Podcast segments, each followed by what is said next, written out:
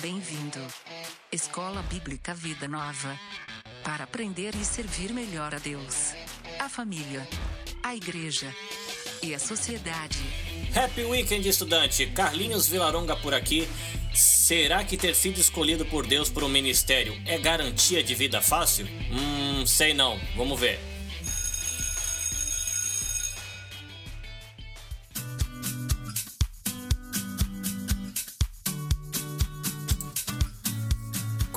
Começando com recados de secretaria. Lembrando que você encontra o Escola Bíblica Vida Nova no SoundCloud, você encontra no Spotify, Google Podcasts, iTunes, agregadores de podcast para Android. Você também pode procurar a gente no Instagram, Facebook ou acessar o arquivo completo do Escola Bíblica Vida Nova no canal do YouTube. Mas a gente não está aqui para ficar de blá blá blá, a gente tem que estudar, então por favor, hermanita, programa de aula para hoje. Hola alumnos. En la clase de hoy habrá espacio para el gran libro del profeta Jeremías, y también para el pequeño libro del profeta Obadias. En nuestro café conoceremos un famoso sermón del predicador Jonathan Edwards. Para concluir dedicaremos un tiempo aprendiendo sobre el libro de Cantares de Salomón, que es considerado por algunos demasiado caliente para estar en la Biblia. ¿Listos? Todo mundo pronto? Caneta, papel e Bíblia e bora pra aula.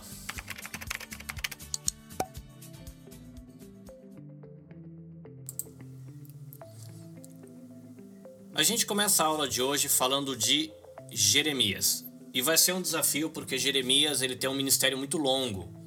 Ele tem um livro muito grande e ainda tem um livro de Lamentações que é de Jeremias e ele tem um ministério de quase 40 anos. Então a gente tem bastante informação.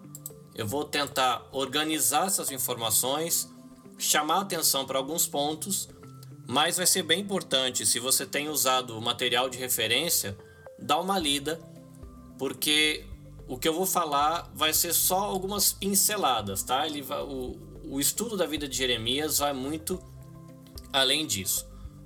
Bom, Jeremias ele teve um, um ministério de quase 40 anos e esse ministério ele começa na época de Josias. Parece, pelo um, um dos livros que eu consultei, de que ele tinha mais ou menos a mesma idade do rei Josias. E lembrando que o rei Josias é aí entre 639 a 609 a.C. Então, o primeiro estágio do ministério de Jeremias vai ser durante o governo de Josias. E nesse momento a gente vai ter alguns atores. No caso, a Assíria, que tem domínio sobre o reino de Judá. A gente tem o Egito como uma potência que não tem agora domínio sobre Judá, mas que está ali pertinho, na parte de baixo, a Síria em cima de Judá, e de frente, do lado direito, a Babilônia, que está começando a se tornar uma potência, ainda não é. O segundo estágio do ministério de Jeremias, ele vai trabalhar com o rei Jeoacás, que é filho de Josias, e depois com o rei Jeoaquim, ele vai trabalhar também com Joaquim, tá? Então são dois nomes parecidos, mas são dois reis diferentes, o rei Jeoaquim e o rei Joaquim. Que aí tem a questão também que eu percebi que dependendo da Bíblia traduz o nome deles um pouquinho diferente, tá? Então o primeiro estágio durante o governo de Josias, a gente vai ter um segundo estágio que vai trabalhar com o rei Jeoacás, o rei Jeoaquim e o rei Joaquim terceiro estágio, a gente vai ter o período de Zedequias.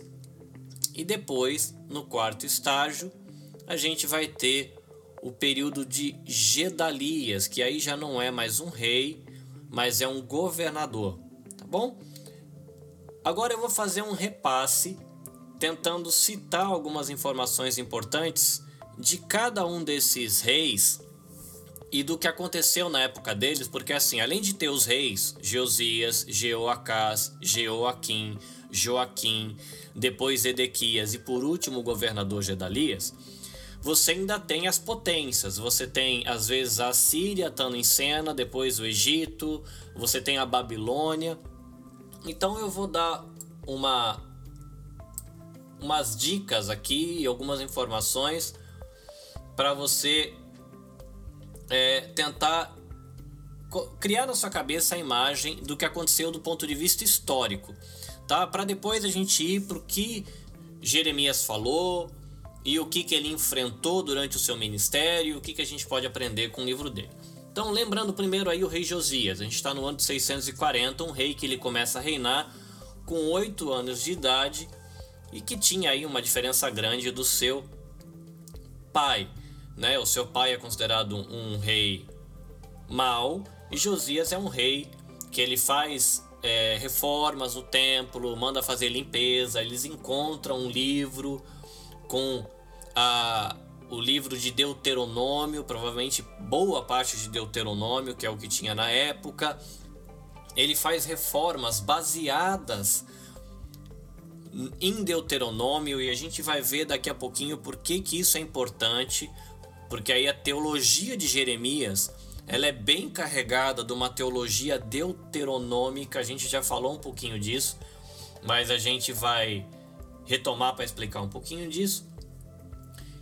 E Josias, ele vive nessa época com uma tensão ali com os assírios que o dominam, tá? Quem mandava na Síria numa época aí, o Assurbanipal, mais ou menos no ano 627, e ele foi um dos reis mais poderosos da Síria. Só que depois que ele morre, começa o declínio do Império Assírio. Então teve uma guerra com os Medos em 614 e depois em 614 Nínive ele cai depois do ataque que os medos e os babilônios fizeram contra Nínive. E lembra que a gente estudou na 1 dizendo 80 anos antes da queda de Nínive de que Deus castigaria a cidade a gente conversou na aula passada de que isso era uma coisa que as pessoas pensavam que era impossível acontecer, mas os medos, os babilônios, que são os caldeus, eles se juntam e eles derrubam Nínive e cai ali é, o império assírio começa a decair. Então, esse faraó Necal, que era o faraó da época, vendo que a Babilônia ela ia acabar se tornando uma potência ali naquela região, né, que é a região chamada do crescente fértil, uma expressão que a gente não usa há muito tempo, ele resolveu, o faraó Nacal, subir para ajudar a Síria, para não permitir que a Babilônia se tornasse uma potência ali na região. Só que Josias ele já tinha outros planos e ele via, né, Josias via os babilônios como aliados e pensava em colocar fim no poder do Império Assírio. Então ele entra no meio para que o Egito não consiga subir até a Síria numa batalha que acontece em Megido ou Megido. E nessa batalha, no ano 609, o faraó Necal ele mata Josias. Quem assume a partir daí é o rei Jeoacás, filho de Josias, só que ele reina por pouco tempo, a gente está no ano 609. Ele só reina desde o período que o faraó passa por Judá, indo para essa briga lá para tentar defender a Síria da Babilônia, até a, o tempo que o Egito ele volta, ou melhor, né, o faraó ele volta para o Egito. Então, quando ele volta, três meses depois de que ele matou Josias, ele depõe o Jeoacás e leva ele para o Egito, onde ele morre. E ele deixa no lugar de Jeoacás um outro filho de Josias, que é o Eliaquim, que ele colocou o nome de Jeoaquim. Tá? Esse Jeoaquim ele vai reinar aí de 609 até 598. Aí uma informação interessante que Nabopolassar, ele era rei da Babilônia quando o Nabucodonosor ele derrota os egípcios na batalha de Carquemes em 605, lá em cima. E nesse mesmo ano, no 605, o Nabucodonosor ele sobe no trono, ele assume o trono. E no ano seguinte, que é 604 a.C., ele assume o controle ali da Síria e da Palestina, e ele converte o Jeoaquim em um vassalo da Babilônia. Três anos depois, então a gente está em mais ou menos 601, estimulado aí pelo Egito, esse rei Jeoaquim ele se recusa a pagar tributo para a Babilônia.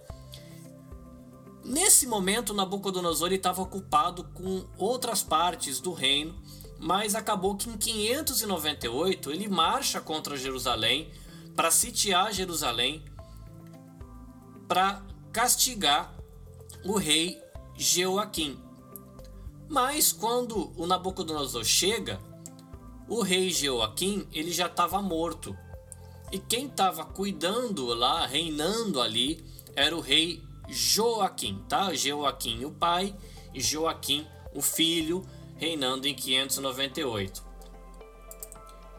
Joaquim é um rei jovem e que ele acabou reinando apenas três meses. E no final desses três meses de reinado, a sua mãe, os seus servos, os seus príncipes, os seus oficiais acabaram se rendendo a Nabucodonosor. Lembrando que Nabucodonosor estava ali sitiando a cidade.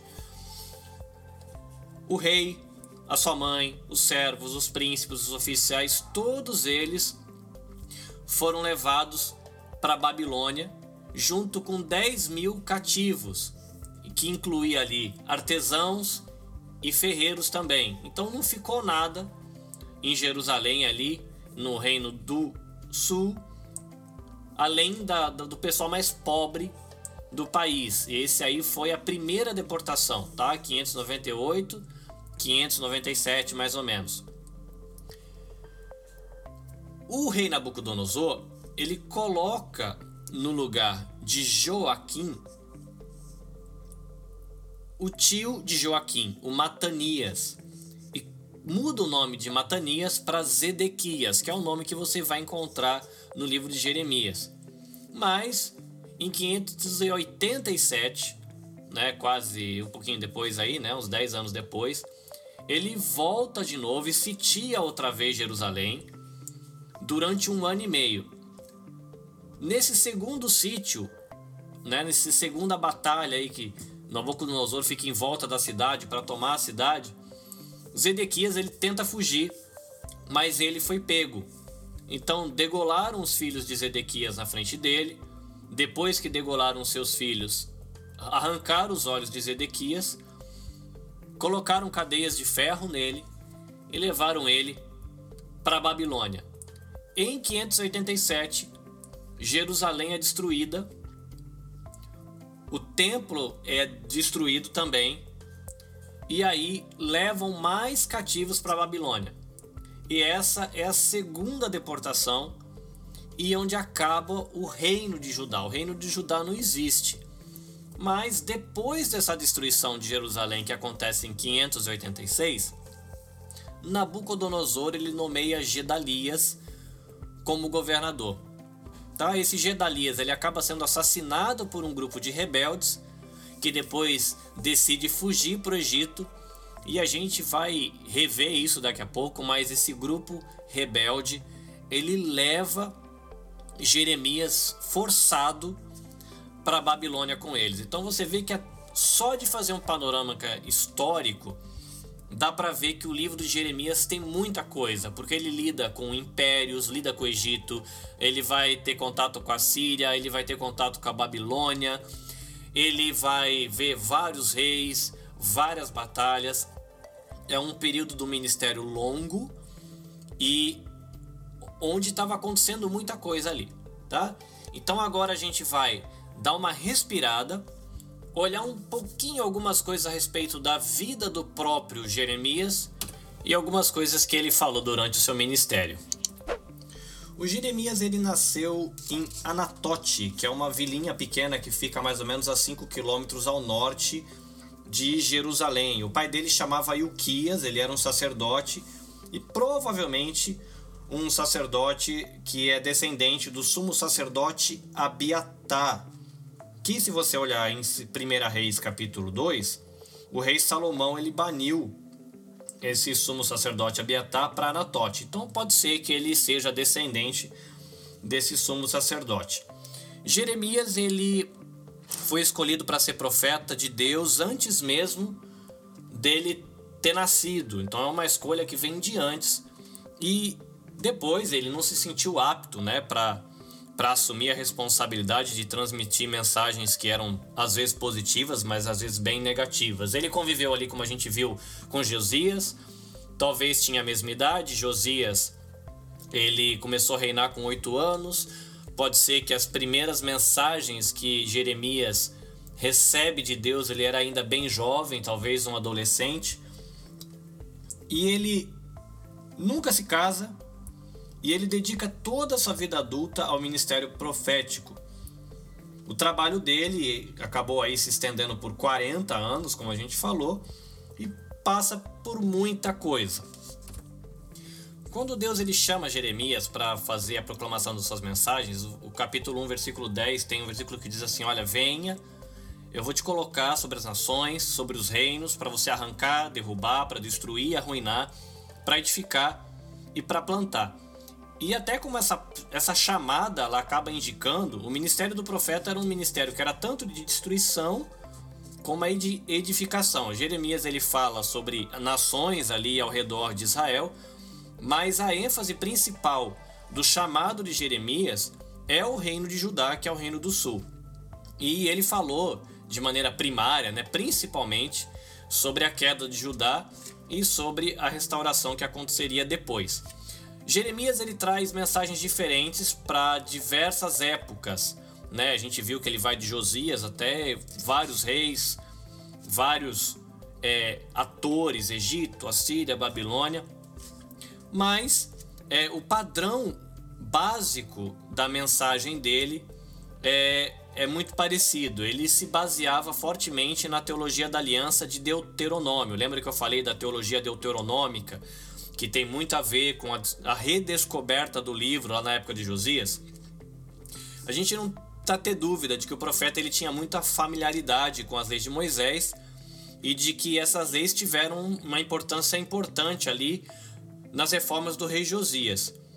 Então, o Jeremias ele formula toda a estrutura da sua teologia de acordo com essas normas das leis de Moisés e com aquilo que está descrito em Deuteronômio. Então, para você entender bem a mensagem de Jeremias, o chamado que ele fazia ao povo, vale a pena a gente tentar entender o que é o livro de Deuteronômio. O livro de Deuteronômio é um livro que ele descreve o relacionamento entre Deus e o seu povo. E ele usa uma analogia, né, fazendo como igual a tratados e alianças internacionais que tinham ali no antigo Oriente Médio. Então, o Todo-Poderoso, que no caso é Deus, era o supremo senhor feudal. Até essa é a ideia. Ou como se Deus fosse o imperador Israel era o vassalo. Ou a nação serva. Então, o livro de Deuteronômio é um contrato entre um imperador ou um senhor feudal e a, o seu vassalo ou a sua nação serva.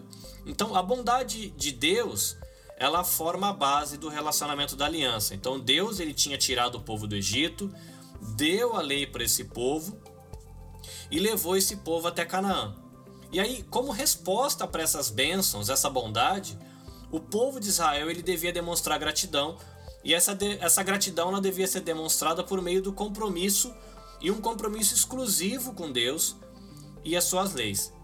Então, esse relacionamento ele não era um arranjo de salvação pelas boas obras, porque Israel ele não tinha merecido o livramento do Egito, tá? Então é bem importante isso, né? A lei não era para eles forem ser salvos, a lei era uma resposta, né? Então, a obediência ela tinha que ser o resultado da, de você degustar e aí desfrutar das bênçãos de Deus. Você não, né? O povo, né? O povo tinha que desfrutando dessas bênçãos de Deus, e oferecia a obediência como uma, uma resposta a essas bênçãos que já tinham sido recebidas, né? a libertação, a terra, a própria lei, e tudo isso sendo recebido pela graça. Além disso, né, além de ter sido tirados do Egito, terem recebido a lei, deles terem sido recebido uma terra, a aliança de Deuteronômio ele oferecia algumas bênçãos extras para aqueles que obedecessem à lei, e aí tinha também maldições para quem é, desobedecesse. Então, a obediência ela fortalecia esse relacionamento desse povo vassalo com o senhor feudal, no caso Israel com Deus, e a desobediência era um reflexo de ingratidão e ela acabava violando a aliança. Então esse padrão de bênção e maldição ela forma a estrutura das mensagens de Jeremias. Então se você for dar uma lida no livro de Jeremias, você vai conseguir perceber isso e se você ainda não tinha percebido, fica atento de ver como que Jeremias trabalha com essa questão da aliança, da obediência e bênção, desobediência e maldição. Moisés, quando ele traz a lei, ele já tinha advertido que algumas maldições alcançariam Israel quando as futuras gerações elas provocassem a ira de Deus. E a gente tem isso também em Deuteronômio 4. Então, esse povo que seria infiel lá na frente, segundo disse Moisés, eles não teriam paz na terra, eles seriam levados para o exílio. Então, Jeremias ele alinha a sua mensagem e ele com essa com essa ideia, né, da obediência que leva à bênção, mas de que a desobediência faria que eles perdessem a paz e que, se ele fosse, que seriam levados para o Egito, Jeremias ele alinha a mensagem dele com isso ele gasta muito tempo insistindo que a aliança com Israel era uma aliança condicional. Ou seja, se obedecer, a bênção alcança, se desobedecer, a maldição se alcança. O problema é que na época de Jeremias era muito comum os profetas que traziam uma ideia de que a aliança que Deus tinha com Israel era uma garantia de segurança completa e total. Então, esses profetas eles diziam, né, insistiam de que Jerusalém nunca seria destruída e de que Deus ele protegeria o templo da devastação de qualquer maneira. E a mensagem de Jeremias era um contraste com isso, porque Jeremias ele vivia trazendo na sua mensagem os pecados graves que o povo tinha, principalmente a idolatria, e dizendo de que a devastação de Jerusalém, o castigo de Jerusalém e o exílio era inevitável, porque o povo ele continuava violando a aliança, desobedecendo esse contrato entre o povo e Deus. E não sei se pode dizer felizmente ou infelizmente, Jeremias ele viveu para ver se cumprir as suas profecias, né?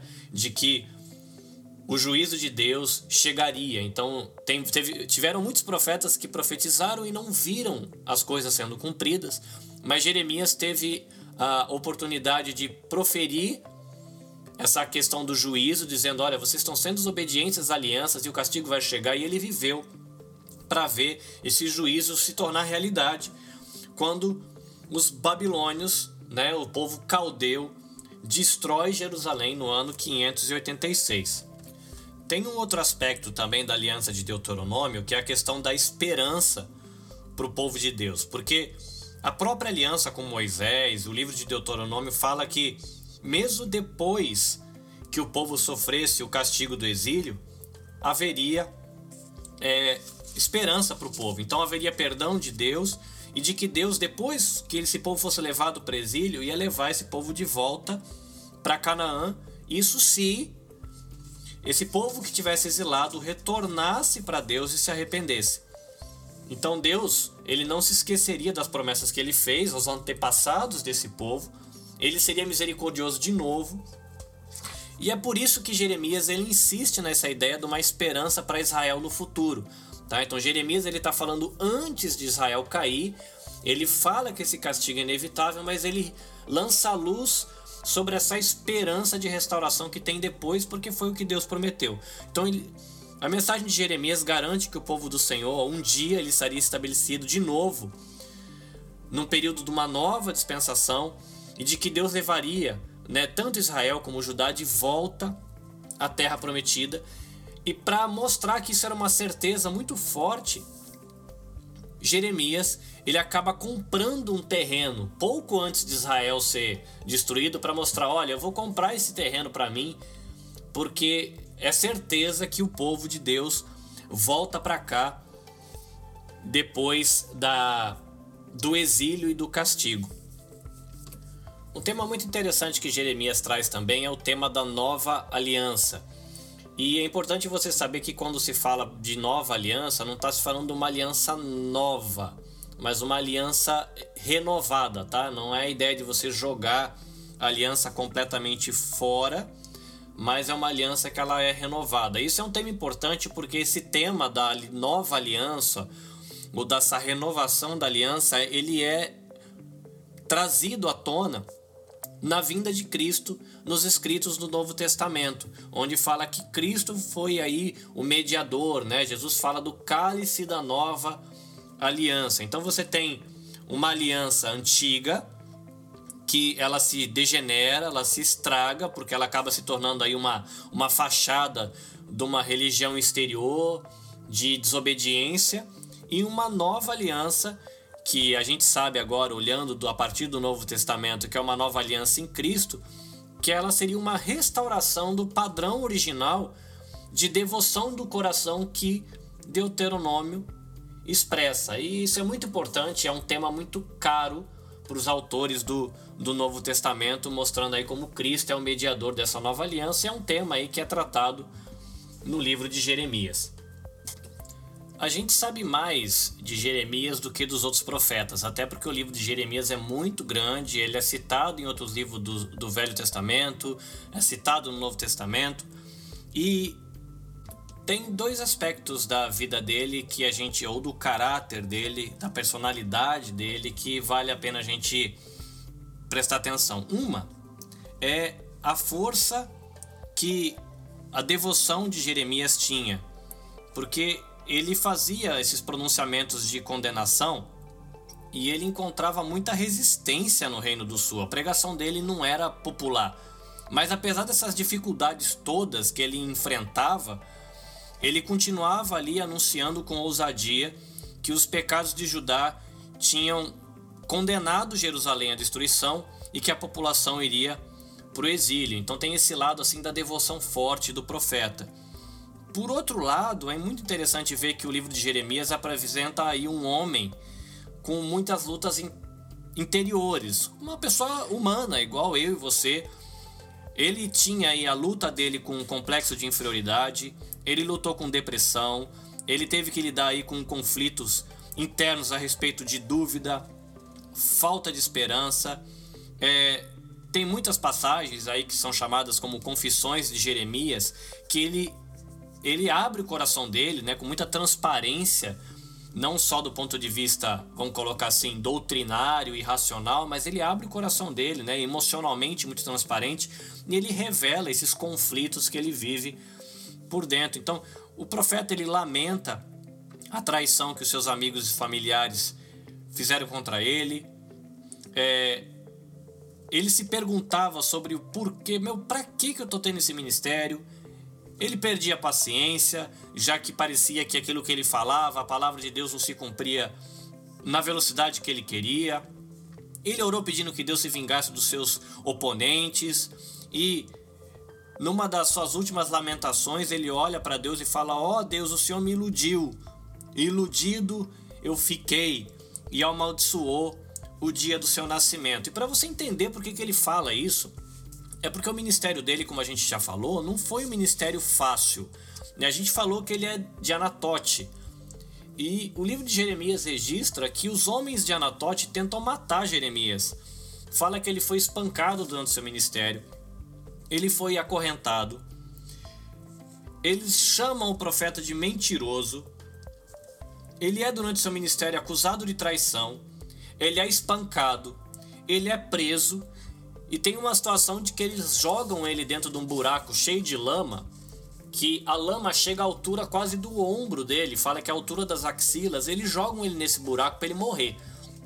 É curioso que quem vai resgatar Jeremias não é ninguém do povo de Deus, mas fala que é um estrangeiro.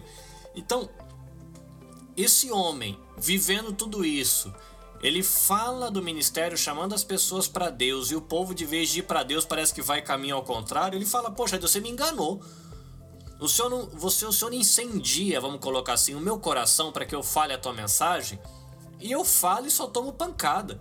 O senhor me chamou para isso, o senhor me ilude e eu acabei me deixando enganar e que não sei para que, que eu fui nascer. Né? Essa é a ideia do, do amaldiçoar o dia do seu nascimento. Então esse, esse homem que abriu o seu coração é, e esses textos, né, eles revelam aí as dimensões aí do, do caráter, da personalidade de Jeremias e ele lutava aí contra esse desânimo por um ministério que não tinha uma boa aceitação por parte do povo, sofre por causa da sua mensagem, praticamente não recebia incentivo é, durante o seu ministério, incentivo ali por parte do próprio povo. Mas nas suas provações, ele acabava encarando ali a, a sua miséria com honestidade e, e ele não tratava as dificuldades que ele estava enfrentando de maneira superficial, mas aquilo que ele sentia, ele expressava de maneira muito profunda o, o desencorajamento que ele estava sentindo. Mas apesar de toda essa crise, de toda essa luta, esse homem que tinha uma devoção muito forte, essa sinceridade, essas lutas muito fortes, ele demonstra, né? Ele se revela nos escritos aí de Jeremias, um homem de fé que ele leva essas perguntas e essas crises para a presença de Deus em oração e conversa é, com Deus sobre essas coisas e ele busca consolo no Deus que tinha chamado ele para levar essa mensagem. É, algumas coisas que a gente aprende é, estudando o livro de Jeremias é de que Deus acha muito importante a questão da obediência, da justiça e de que isso era o que garantia o futuro da nação. Né? A tradição teológica, o culto que eles realizavam, não, não eram garantia de nada se não tivesse obediência, não tivesse justiça. E mostra aí um Deus que ele é capaz de mexer na parte política e disciplinar o povo, né, para trazer esse povo de volta para si mesmo. Então, Nabucodonosor é revelado aí no livro não como um cara que é o super-homem que é um, dos Avengers da época dele, mas é alguém que Deus permitiu crescer e Deus usou ele como uma ferramenta de disciplina para com essa disciplina atrair o povo de volta para si. Então, Jeremias ele sempre afirma aí de que o objetivo de Deus com isso era abençoar o povo, mas de que o plano de Deus para o povo ele tinha essa esse condicional, era condicionado pela resposta desse povo a Deus. Então, uma rebeldia que era insistente, ela geraria punição, mesmo quando Deus prometesse bênção. Por outro lado, o arrependimento poderia evitar tragédia, mesmo quando Deus é, prometesse julgamento. O livro de Jeremias revela aí um povo infiel e também um povo que necessita da intervenção de Deus para que possa ser salvo. E Jeremias ele olha para frente e ele vê o tempo da nova aliança, onde essa nova aliança seria escrita no coração do povo, e a gente sabe hoje que isso se tornou possível pela morte de Cristo. O que a gente tem de Jeremias não acaba aqui, a gente vai dar um olhar ainda sobre o livro de Lamentações.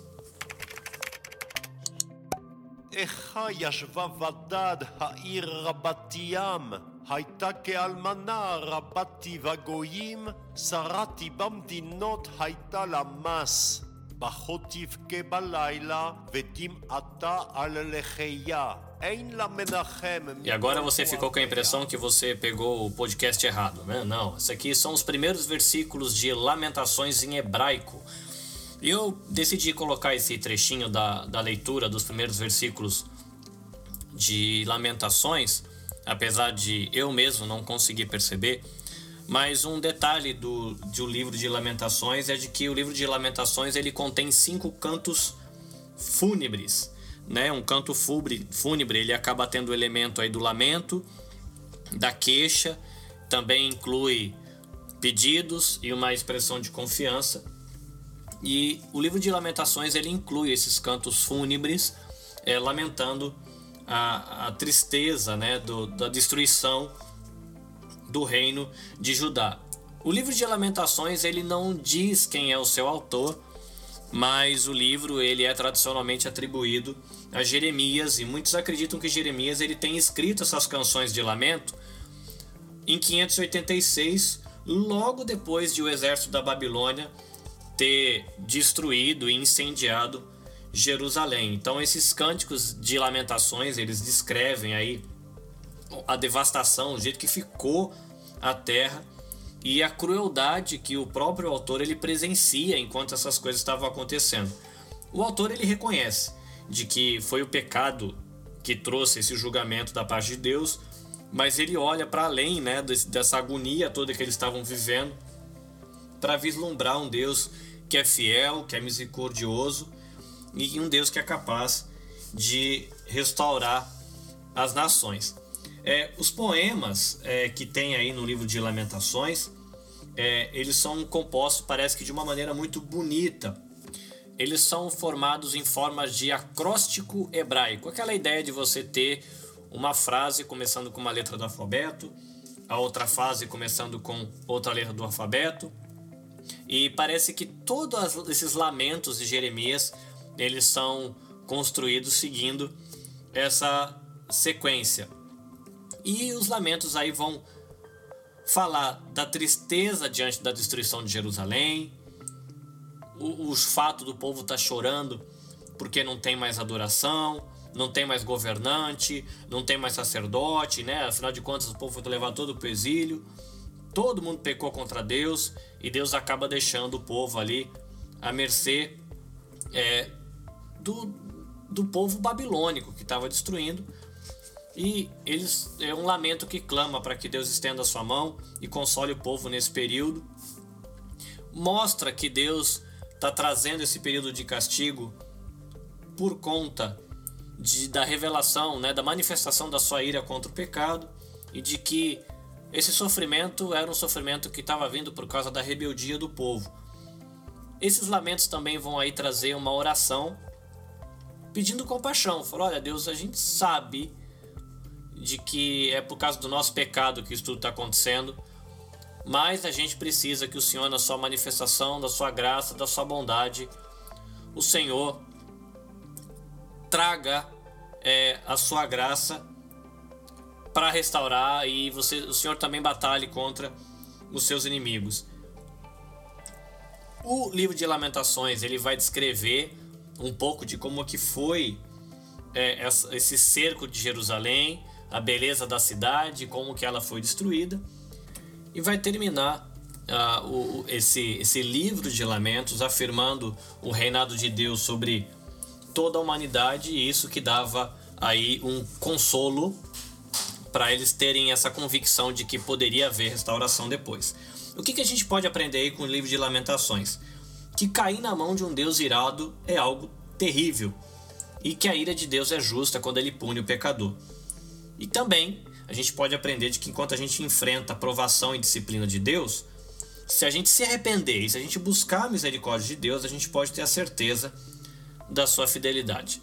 Né? Tanto o livro de Jeremias, Lamentações, que complementam os relatos aí da história de Jeremias, o que ele viveu, traz um tema pesado, que é a questão da, do juízo de Deus, mas também um tema bonito, que é a questão da fidelidade de Deus, da graça de Deus e da certeza de que Deus ele revela misericórdia ao pecador. Para você ter tempo de assimilar um pouco isso e talvez é, ter mais material para refletir, eu quero convidar você a passar o seu café, que eu vou te apresentar um sermão que é muito famoso na história da igreja. Aguenta aí. Cough break. Cough break.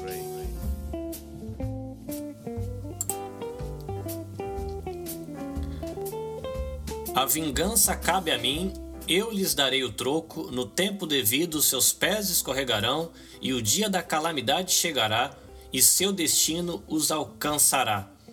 Esse é Deuteronômio 32, 35, na versão nova versão transformadora.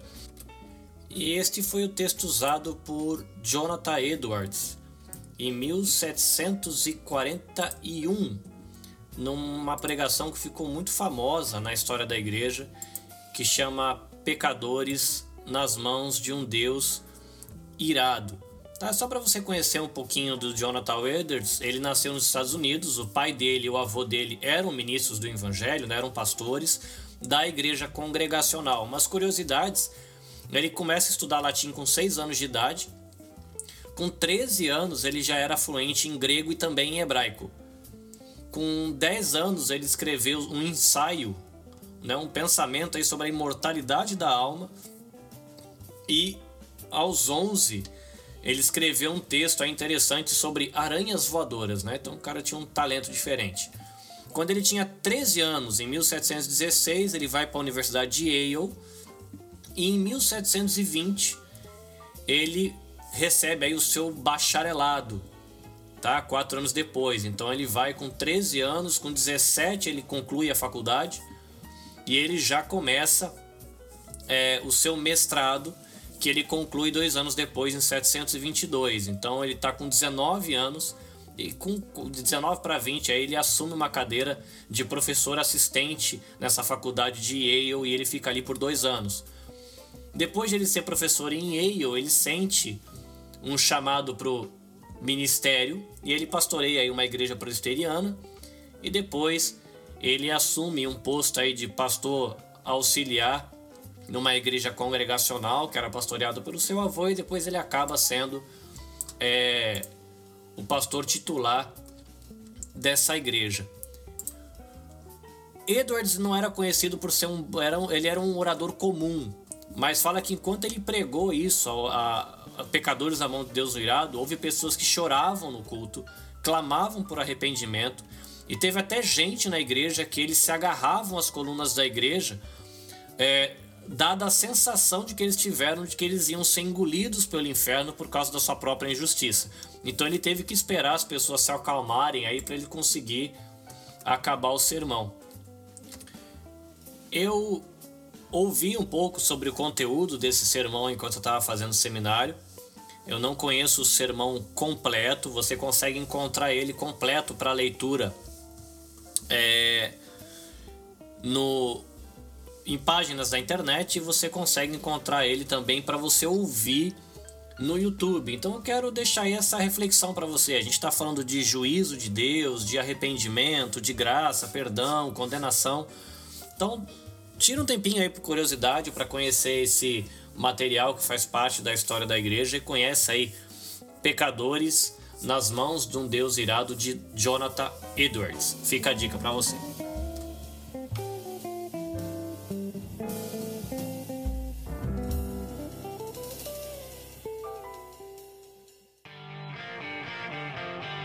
Atenção classe, começa agora a aula extra. Porque aprender é bom.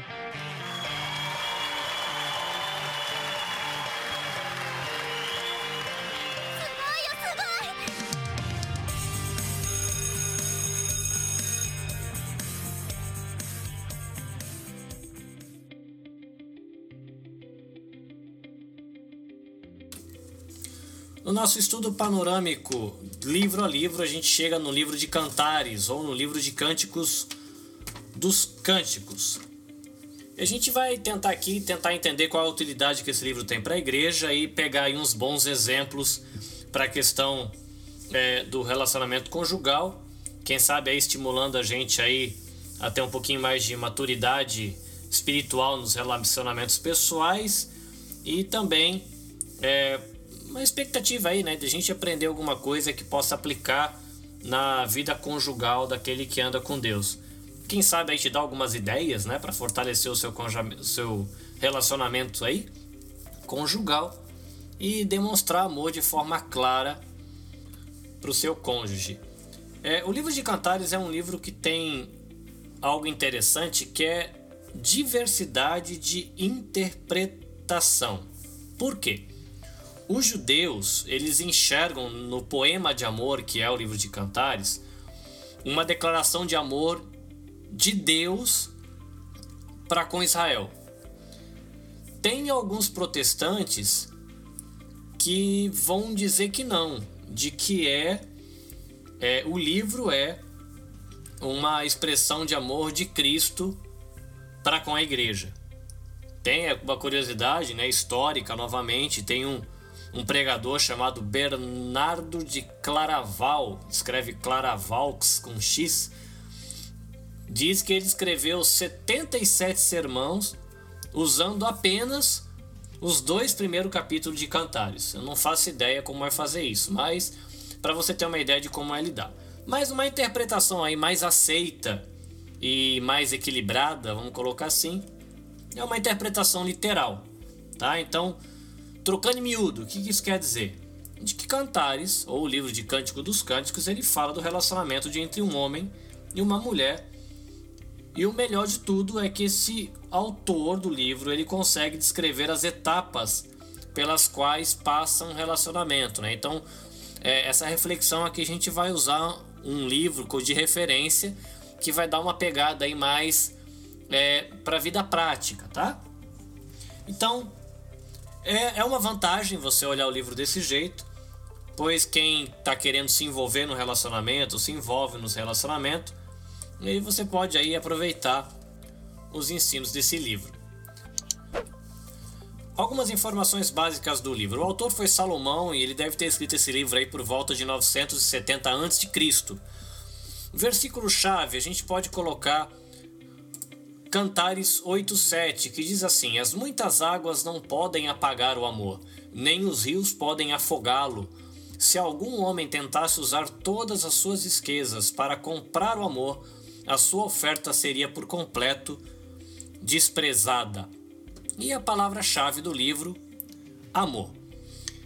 Se você fosse tentar criar na sua cabeça um esboço do livro de Cantares, ele dá para você tentar enxergar ele como um desenvolvimento. Então você teria aí é, capítulos 1, 2 e o primeiro pedacinho do 3 falando de conquista. Depois você teria do 3 até os comecinho do 5 falando do casamento. Você teria aí um pedacinho entre o capítulo 5 e 6 tratando de crises no relacionamento. E depois você tem capítulo 7 e 8, fechando aí com uma reafirmação do compromisso. Tentando criar uma imagem, cantares em uma frase. O sábio descreve as fases de um relacionamento conjugal que caminha para a maturidade e plenitude. Bom, relacionamento para iniciantes né? O que que Cantares nos ajuda a pensar aí? Salomão começa com um galanteio, né? Que você não sabe nem o que que é isso, faz tanto tempo que você não ouve isso, né? Chaveco, conquista. Então você pode encontrar muitos elogios aí no capítulo 1. E é bem assim que começa, né? Olha, seu olho é bonito, olha como seu cabelo é bonito, nossa, como é bonito seu sorriso, né? A gente começa uma pessoa agradável, você fala bem. E e é interessante aí algumas curiosidades são o tipo de elogios, né?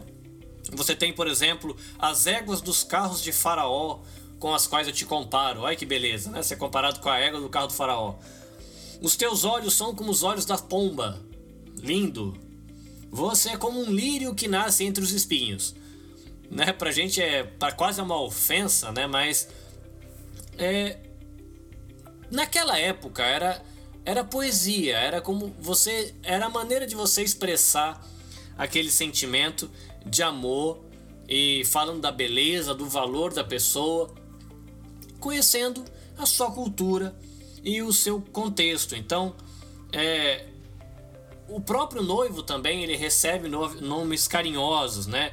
Fala que o noivo é melhor do que o vinho, de que ele é como um unguento derramado. Olha que palavra para você procurar no dicionário ele é como um nardo, ele é como um saquitel de mirra ou como um racimo de flores. Olha que bonito. Tá, mas a ideia de que ele é como um perfume, como um, um óleo precioso, é como um saquinho com um perfume caro. Mas essa é a ideia, né? Eles é um livro feito dentro de um ambiente onde a pessoa conhecia o seu contexto e usava a beleza do seu idioma, das ideias para transmitir isso. O livro também vai falar a questão da, das núpcias, né, do contato físico, e é um livro que vai sugerir e indicar de que você deve ir com calma, usar do romantismo, usar da criatividade, do bom gosto, para abençoar a pessoa a quem você ama e quer ter um relacionamento e não ultrapassando o limite, né? Em vez de você aproveitar o tempo aí com boas conversas, conversas sadias, a pessoa já ir direto pro contato físico, pro relacionamento sexual logo de cara. Então, o livro ele vai trazer essa ideia. Primeiro vem a conquista, depois vem o casamento, e no casamento o livro ele vai descrever a festa do casamento, o contato físico ele é descrito de maneira poética e, e a virgindade ela é destacada aí com a metáfora do jardim e mostra aí a, a alegria né, daquele que se guarda para o outro e a alegria de você entrar nesse jardim guardado na hora certa e no casamento. Tem um, depois um momento no livro que o, o livro de referência que a gente usa ele considera como um período de crise quando depois de casado o relacionamento já tá andando, mas parece que acontece alguma coisa. Eu quero ler para você porque realmente é curioso, nunca tinha prestado atenção nisso. Mas o capítulo 5, versículo 2 diz assim: Eu dormia, mas meu coração estava desperto. Quando eu, eu ouvi meu amado bater a porta e chamar: Abra a porta para mim, minha amiga, minha querida, minha pomba, minha perfeita. Minha cabeça está molhada de orvalho e meu cabelo úmido do sereno da noite. E eu respondi: Eu já tirei a túnica, vou ter que me vestir de novo? Eu já lavei os pés, vou ter de sujá-los? Meu amado tentou destrancar a porta e meu coração se agitou. Levantei-me de um salto para abrir a porta ao meu amor. Minhas mãos destilavam perfume e dos meus dedos pingava mirra quando puxei o ferrolho. Abri para o meu amado, mas ele já havia partido e meu coração quase parou de tristeza. Eu procurei por ele, mas não o encontrei, chamei por ele, mas ele não respondeu. Então, nessa questão da crise, é, você tem duas opções: ou você encara a crise como uma ameaça fatal para o relacionamento, ou como um instrumento. Então, se a gente encarar né, a crise de maneira isolada, só olhando para ela, sem perceber que tem um contexto que uma crise no relacionamento acontece, você nunca vai ver possibilidade de resultado nessa crise no relacionamento. Vai falar, ah, meu casamento está em crise.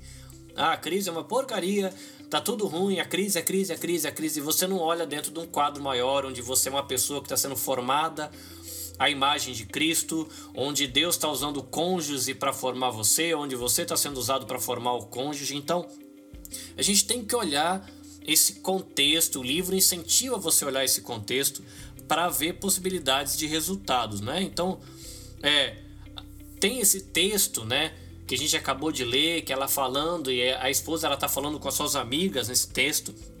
Mas a boa notícia é de que toda crise ela tem fim, né? E você vai ter lá depois no capítulo 6 é, um momento de reconciliação, né? Quando o marido fala para a esposa: Olha, quão formosos são os teus passos, ó filha de príncipe, ou seja, ó princesa. E a esposa responde: Eu sou do meu amado e ele tem saudades de mim, que você está vendo a questão do relacionamento. É, tem muitas é, razões pela quais um relacionamento fracassa, mas ter falsas expectativas é uma delas, e mesmo dentro da vontade de Deus, o casal cristão ele acaba enfrentando luta e crise.